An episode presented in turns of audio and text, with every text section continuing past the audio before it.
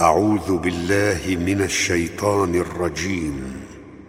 ألم تر إلى الذي حاج إبراهيم في ربه أن آتاه الله الملك؟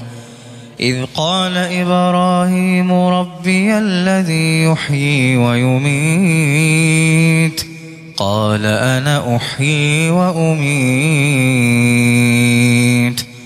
قال إبراهيم فإن الله يأتي بالشمس من المشرق فأت بها من المغرب فبهت الذي كفر والله لا يهدي القوم الظالمين والله لا يهدي القوم الظالمين أو كالذي مر على قرية وهي خاوية على عروشها.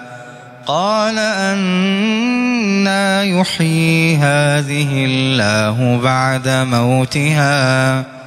فأماته الله مئة عام ثم بعثه.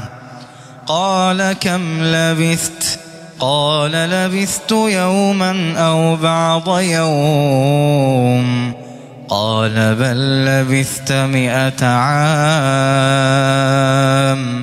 فانظر إلى طعامك وشرابك لم يتسنه.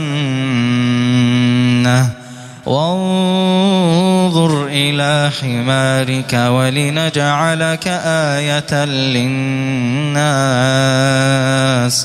وانظر إلى العظام كيف ننشزها ثم نكسوها لحما.